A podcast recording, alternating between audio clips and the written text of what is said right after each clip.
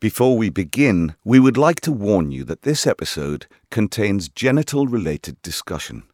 Should any of you be offended by discussions relating to genitals, then please stop listening and find an episode that is not related to genital discussion. All complaints should be addressed to Dr. Bramwell, the Auditorium Podcast, England. Brackets, genital related discussions, and will be looked at and filed in the Auditorium biscuit tin.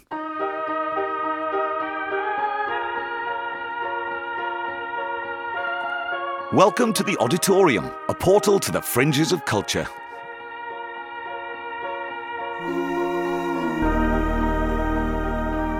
Hello and welcome to the Auditorium Podcast with me, your host, Dr. David Bramwell, and my co-pilot, A humble David Mountfield. the lovely, the lovely David. Oh, Bramfield. bless you.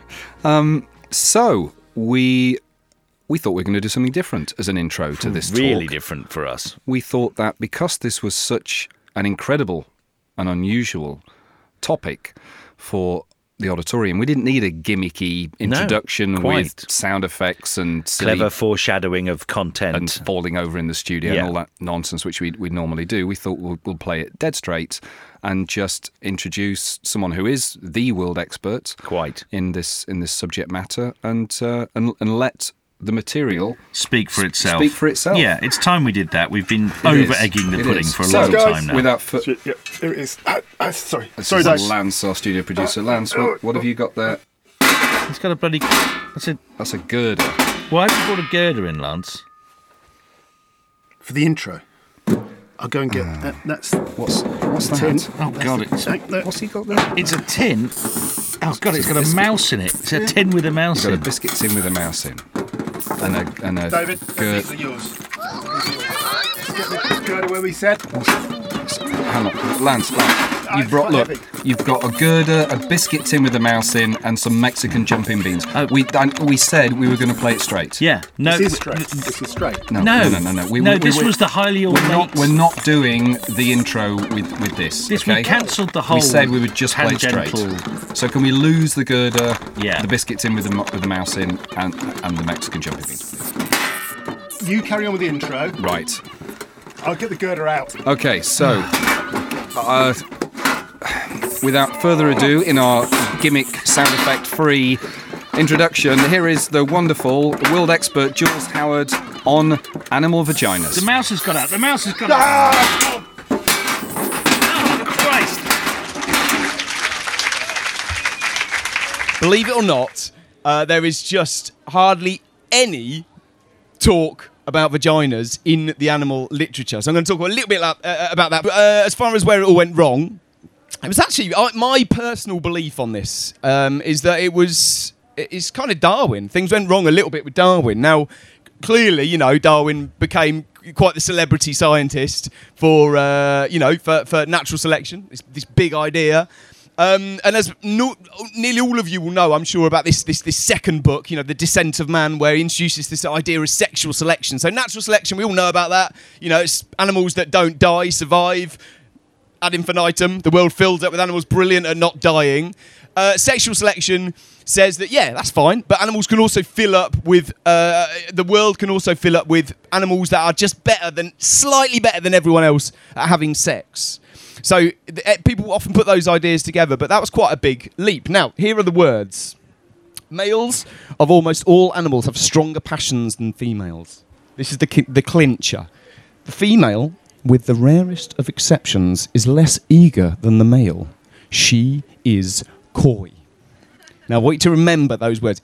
She is coy. Because my sort of feeling is that, to be honest, people, you know, there's a lot of fanboys in the late Victorian times, a lot of people hanging on Darwin's every move, and he made that observation. There's nothing particularly wrong with that obs- uh, observation, but unfortunately, it straitjacketed the views of the animal kingdom for, in my view, like, you know, 100 years. We're only just recovering from those three words. I spent a lot of my, my life studying uh, toads. I'm a kind of toad man.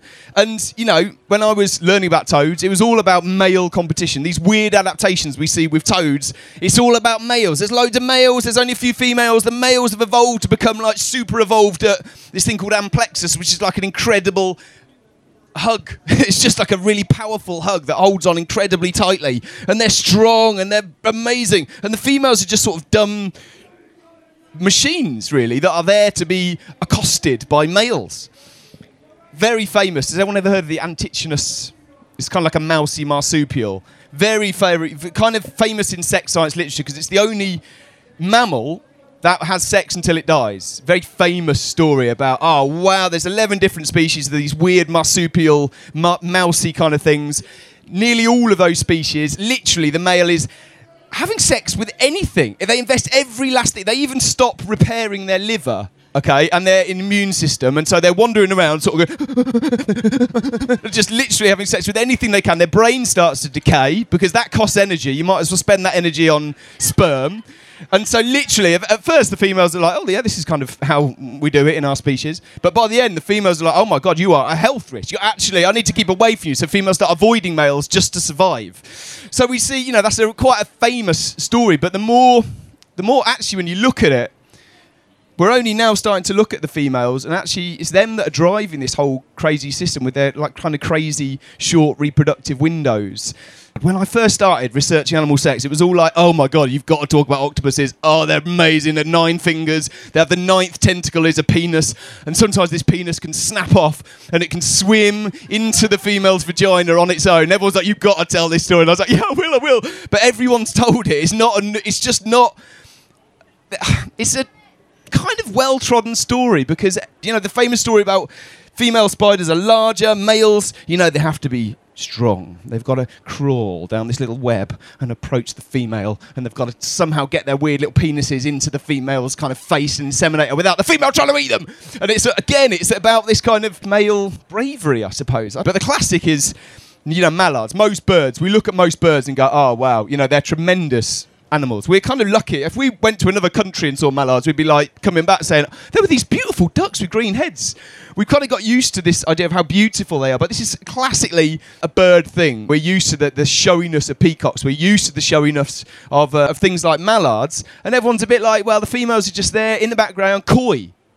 They're just there, coy, not doing much.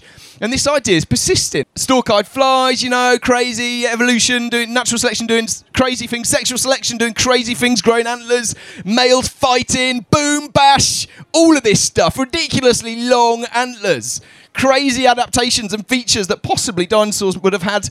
And they're all about sex. And in the background, you've got those females not doing much. Now, when it came to sort of sex science, Konrad Lorenz, who some of you might have heard of, and uh, Tinbergen, two of the very famous like animal behaviourists. But again, there was that kind of mistake, if you like, of focusing on the males. So sticklebacks, anyone who is interested in sort of freshwater stuff, sticklebacks, really common. Really common. Males, gorgeous redness, and they fulfill all of these things we want out of males. They build beautiful buildings and they sort of, you know, spend ages on the engineering and they sort of very, very uh, good fathers and they look after the eggs and they even sort of spend, they don't even bother sleeping because they have to oxygenate their little eggs of the little sticklebacks and the little stickleback eggs. They really take care of them. And this idea is, uh, is summed up, if you like. So I found this in a zoology textbook. The male, and only the male, is the hero of stickledom. Could you imagine doing zoology, learning zoology, and having that to base your learning on? The male is represented the whole ethics of the race. Existing not only as an individual pursuing its own individual aims, but as a citizen of a higher community. Oh, the female is little more than a roving gypsy, living free and easy without any due conscience. What? You know what is going on? So that's kind of like what we're, you know, that's what you know we're up against basically. This this kind of crazy idea of animals sexual selection only doing mental crazy things to males. The truth is, in the last 30 years, things are changing. Not massively fast, but things are changing. The zeitgeist is sort of being nudged. But yeah, we are definitely seeing now an understanding that females aren't just plumbing, they're not just roving gypsies for a start. What they are are selecting, you could say they're kind of selecting machines. So it's not just about the redness. You know, this redness indicates how many uh, crustaceans the stickleback's eaten. Uh, you know, more red, more blue, brilliant. That is a, a, a male that can catch stuff, a male that can eat stuff. So there's a little bit of that going on, but they can also smell his kind of immune system codes. So if a male has slightly different immune system codes, a lot of animals do this. They're kind of like, wow, I'm interested in that. I want to mix up my immune codes in our children.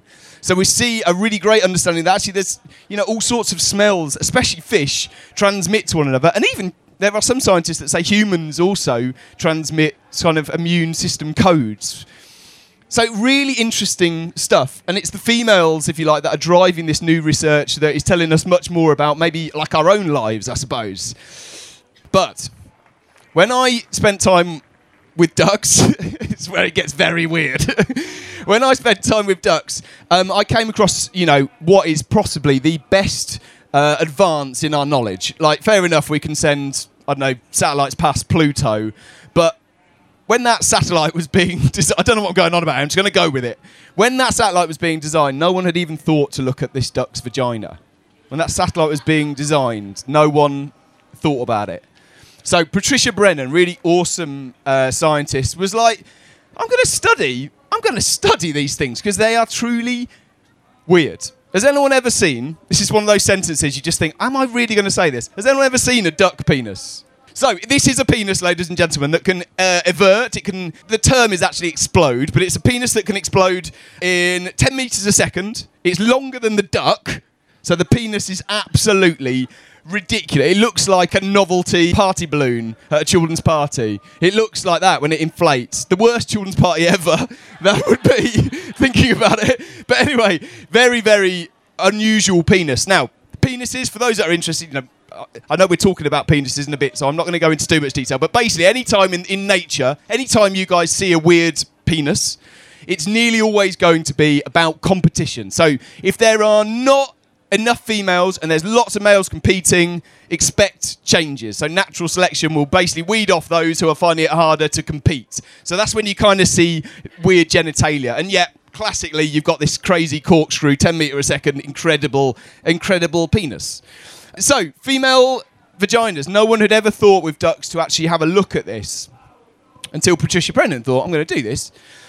And what she found was something incredible. So, you'd expect natural selection to, I don't know, really, arm females with a vagina that's corkscrew shaped into which this can fit perfectly. But that's not what you see. When she looked at duck vaginas, she saw a vagina that loops in the other direction, in the opposite direction. So, for some reason, the female has a vagina that actively stops penises going in. So she's got the like the opposite of a vagina. The total opposite of a vagina. Now, naturally, a lot of times it's like, wait on, this is the problem. I sometimes get kind of creationist, I want to say hate mail, but just sort of correspondence. And that is the ultimate, that is the ultimate for them. I'm really scared that one of them's going to find out about oh, you know, this anti corkscrew vagina, and they're going to say, well, I thought you said natural selection selects for, you know, amazing adaptations, and, you know, having a vagina that doesn't allow penises is not a very good adaptation. Thankfully, they don't know about that, and I'm not going to tell them. But the most incredible thing about these, these anti corkscrew vaginas are that they're actively stopping, totally stopping this explosive penis behavior. But yeah, they're actually stopping it going in. Why, are you thinking? Why would natural selection select for animals that stop that sort of behavior? And the reason we think is because of STDs. So if you are a duck, I'll, t- mm, I'll try this out. I'm not sure if it will. Okay, you guys are kind of horny ducks that are very active in your penis exploding behavior and you guys are ducks that are slightly less active, so you're more likely to sort of just sit and watch and not get involved in the mating scrum. If you guys try it too much, you will become ridden with STDs. That's not a good way to be. Any female you try and uh, impregnate gets an STD, okay? More likely to die. You guys are kind of take the hands off approach, and that's fine. You're healthier. You've got fewer STDs. How do you show that you've got fewer STDs? You have a brighter yellow beak. So in ducks, anytime you're, I always do this. Oh, little families feeding ducks, and I'm there going, which one's got a yellow beak? Beautiful, well done, well done. You are disgusting. You are disgusting. But it's as simple as that. It's really obvious which ones are basically riddled with STDs. Lovely little game for children. Um, so. Uh, Females are more likely to reduce their uh, vaginal closing off, if you like, when they're having sexual encounters with you guys. So she can choose, if you like, with her genitalia, which is the male that's going to impregnate her. And she didn't just stop there. Patricia Brennan, the woman I mentioned, she didn't just kind of stop there. She's carried on this approach with other animals. So anytime she sees a weird spiral penis, she's like, odds on, I know what that vagina's going to be like.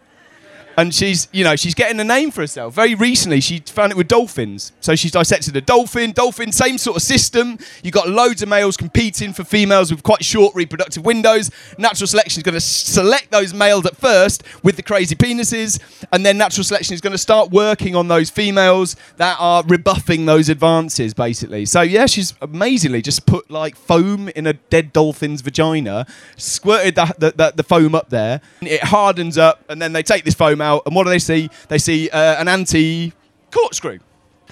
But genuinely, I, I, you know, I spoke with her about that, and I think genuinely there is a lot we could learn about our own reproductive anatomy by studying other animals. You know, clearly there's not that much difference between us and other primates, but some of the strange adaptations we have, genuinely, uh, you know, could hint at a history like ducks, a history of there being, you know, much more competition between males for females, or females having to be more selective because of all of the dirty junk that they don't want in them, basically. So it's a really interesting, uh, genuinely, I'm not just in it because I'm a pervert. It's also, uh, you know, there is uh, there is life enhancing stuff to get out of this kind of research, I suppose. Life enhancing stuff. In more recent times, we are, I kind of acknowledge is improving, I suppose. I mentioned about these, you know, it's all about the males with amphibians. No, it's not. What we realise is that females aren't just robotic egg making machines waiting to be fertilised. About 10 years ago, you often see these, these are mating balls. So there's a lot of lot more males in a breeding population than females and they just crowd on and it used to be like oh no these poor females you know they've got all this attention and sadly they can sometimes drown like that and they started looking at what females are doing while they've got eight males hanging off them. And instead of going, oh God, there's loads of males over there, you'd think there'd be like, not more males. But actually, what they do is they go, oh, there's some quite loud talking males over there. I've got eight little pipsqueaks on me.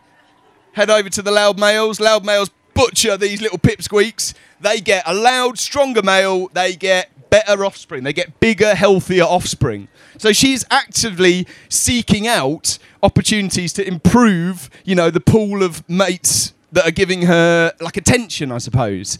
So I suppose the point I'm trying to make is it's not just about males. It never is just about males, ever. It's always, always a, a kind of uh, a two-sided, so I was a double-ended story, a two-sided story, let's say. Um, but similar with this, you know, with, the, with, the, with, this kind of relationship as well. We're only now starting to look at whether or not this is genuinely. She just some, somehow, as the male approaches, she's so dumb. She's just like, I've got, I must eat it. You know, this, that's of course that's not going on. Of course that's not going on. There is some sort of reproductive advantage for both of these animals. If she does possibly eat this smaller male, and we're not massively sure what's going on, but if genuinely she's eating this male, it could well be because, you know, she gets something to eat, more investment in her eggs. They both have healthier offspring. They both have offspring better able to survive. So, like I say, it's a two sided story, just like the sticklebacks, just like with the ducks. It's like totally a two sided story. You know, that we're seeing reproductive trade-offs. You know we're seeing like kind of decisions not we don't know if they're conscious decisions but you know somehow these decisions kind of being made. It's cool. It's brilliant. Like when we're doing science when we're talking about science when we're all in school learning science it's literally like you know oh this guy darwin he learned loads of stuff. Like you learn what he did and we'll test you. The way that we're kind of taught is that all of the good stuff has already happened. Do you know what I mean? All of the best science stories have actually happened in the past. You learn them, you might be successful, but you're never going to be Darwin. Actually, that's totally the wrong way around it. Literally, I've learned this much too late, but you know, there is all sorts of unusual things we don't yet know about. You know, absolutely all sorts of unusual things. Like the whole vagina, the, whole duck vagina thing, that's that's kind of recent news. Pandas really do me in because the things that are said about pandas are shameful. They are absolutely it's disgusting. And we just laugh about it, but it's really bad. It's really, really, really bad. Fair enough. You know, you can understand why we would be so sort of like, you know, from the history of science, more kind of male biased in what we study. But actually, pandas, we're actively kind of anti female. We're actively anti female. Now, some of you might have gone to Edinburgh Zoo and seen Tian Tian. So every year, same old story Uh, she gets pregnant, although they can't really work it out, and it's all a bit like, oh, she might be pregnant, so you should probably come to our zoo and just uh, just check and just see her. Uh, and then it's like, yeah, she's pregnant. Oh no, she's not. No, she's pregnant. No, no. yeah, well, it's like that every single year, and every single year, when it's finally revealed that sadly she's been unable to get pregnant, we get the normal newspaper headlines, I suppose, the normal pap written about pandas, that they are evolutionary mishaps. We hear it all the time. No, they're not. Natural selection doesn't make crap individuals. That's the opposite of what it makes. It does not make animals that are just terrible at reproducing. It just does not happen. The world is filled with experts in their own particular field of sex. Every single time. A reluctance to procreate. No, no, no. Metabolically ridiculous. Okay, you can kind of let that one stand, but many animals, like elephants, are much more metabolically ridiculous than a panda. But we're so quick to be like, oh yeah, useless, useless animals. The Telegraph. Sorry for any of you that read the Telegraph. This is unbelievable. So there was a story. A non-panda scientist, a nobody, a total nobody, just went, oh, I'll tell you what, those pandas, eh? Yeah, in the zoos. Oh yeah, uh, when they uh, get pregnant, they uh, get air conditioning. So uh, some of these pandas have worked it out. Yeah, they just pretend they're pregnant and they get air conditioning. And it was, like, I think it was a PA, a press, uh, Associated Press story. We're like, oh yeah, is that a fact? Oh yeah, yeah, it's a fact. Yeah.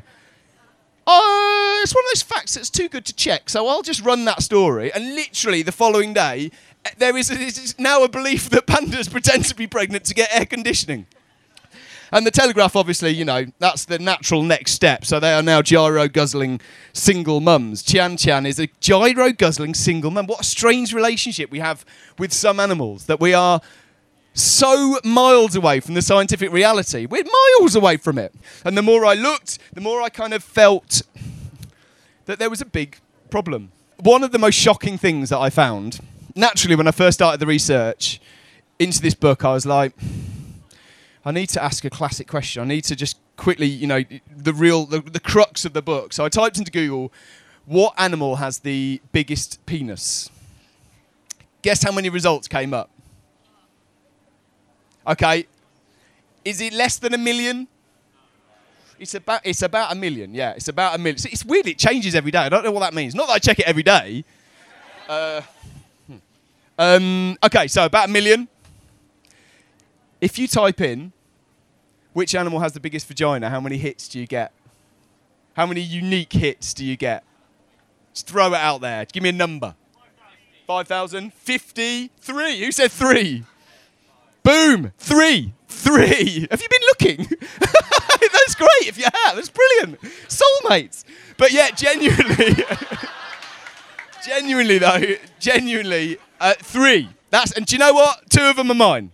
Two of them are actually because of me. Because I'm like, why has no one written that? And I put it on the internet, and now I come up. And it's just unbelievable, unbelievable that that is. I don't know. I mean, I spent ages deliberating on whether it's a male condition and we're just generally a bit more interested in that kind of thing, or whether um, I don't know. I don't know. It's. I mean, it's weird, isn't it? I've got no answers for that. It's just. It's just very strange very strange, I suppose. So pandas and ducks and these other animals became sort of flags to me that there is a, you know, a problem. I think it's a problem, hopefully, that is changing. And pandas are not crap. I want you to go away. That's the one thing I want you to go away with, apart from all the memories of vaginas. I also want you to go away thinking, do you know what? Pandas are all right. Next time you hear people slagging them off, just sort of go, well, the, the zoos, you know, if there's a problem, it's because we're just knackering them in the wild. And then we put them in zoos and they're like, what are we supposed to do here? If I, mm, anyway, so yes, in the wild, of course, they are, uh, you know, adept at partner tracking. They are not crap at sex at all. They actually vocalize. They have a kind of yapping noise that they use to locate one another. They can do uh, handstands, so they can do kind of crazy, un- very unusual handstands. They can hold it there for ages.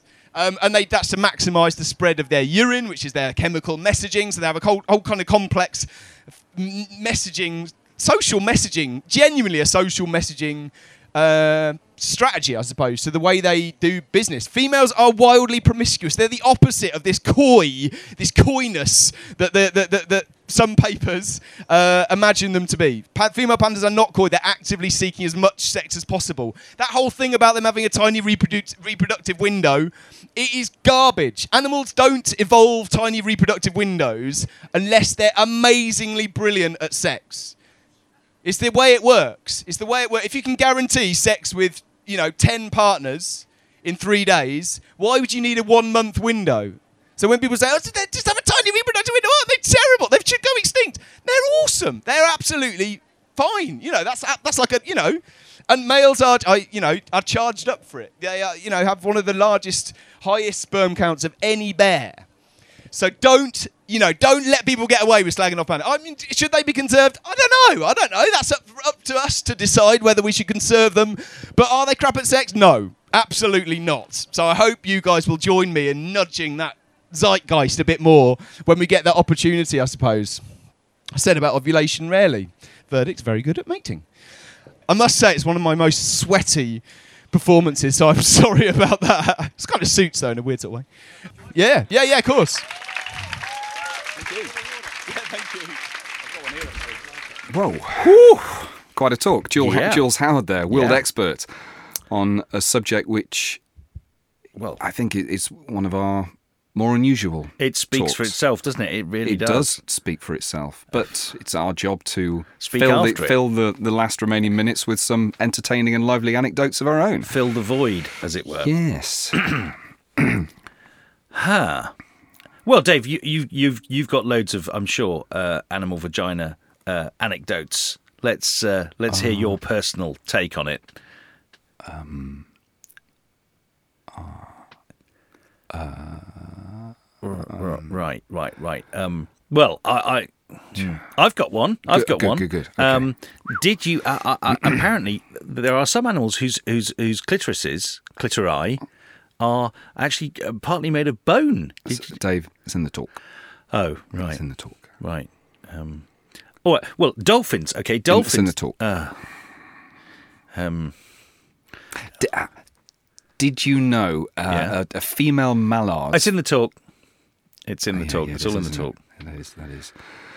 uh, desperate times call for desperate measures. I think. Should we invite Andrew and Lance Yeah, in? yeah, Our Andrew, producers, Lance. Andrew and Lance. Can you come and come and join us for some lively, just having some lively debates? We're having uh, a bit of a kind of this. Steve Wright knockabout bit. yeah, yeah, yeah. okay. So, You so know, we've done all our animal vagina anecdotes, our personal ones. Uh, Yeah. Just want to see if yours are better. Obviously, ours are great, but yeah. you Bring know, the producers in. See, Yeah. Yeah. Andrew, got some material? Well, this. Uh, um. No. Um, hang, hang on. come on, Lance. Uh, Andrew's drawn a blank. You've, you've got stuff. You've got to have stuff about animal vaginas. You, you, you're all, all over this. there was that research done with um, that guy who wrote the book. The guy who wrote the book. Jules Howard. Yeah, yeah, he's- it's- it's in the it's his talk. yeah. Right. Do you, are you actually awake when we make these? If you if you go on the internet, did It's you in the know talk. This. Yeah, yeah, it's in the talk. Hey, there's a special kind of vagina that It's in uh, the talk. in the Oh, talk. It's in the talk. Okay, look. what we're going to do? I hate to say this, but Lance and Andrew, yeah. will you go and get the girder Yeah. and the mouse in the box And the, and the, Mexican, jumping beans. Yeah, get them. oh, oh, oh! Look, Right. there's the girder So, yep. and the, and the mouse. Good. Uh, well, oh, oh! I know. Um, yes. Competition. It's competition, Competition time. time, It's competition yeah. time. And the competition So the competition is is can any of our listeners actually figure out how we were going to put together an entertaining talk at the beginning, linking together the Mexican jumping beans, the girder, and the mouse and in the, the little box. mouse in the box. If you can, then write to the Auditorium Podcast, England, and that should, should get to us. And the most complicated, uh, I mean, c- correct one will be read out uh, on on air. On air, the we'll read it out. mouse. The mouse! What Oh, the bloody hell, Oh, the mouse has come out of the box again. God, the mouse is out of the Get the mouse. it, get it, get the stamp mouse. on it. Get the mouse. Stamp on it. Don't stamp on it. Got it. Look at its little mouse vagina. The Auditorium is presented by Dr. David Bramwell and Mr. David Mountfield. The producers are Lance Dann and Andrew Mailing. You can discover more about the show at oddpodcast.com, where you can find out about upcoming events and festival shows. If you'd like to give a talk about something that you're passionate about, then email us at contact at oddpodcast.com. And you can follow us on Twitter at oddpodcastuk. Talks from the Auditorium are featured in Ernest Journal, a magazine for the curious and adventurous. If you like the Auditorium, then please leave a review for us on iTunes.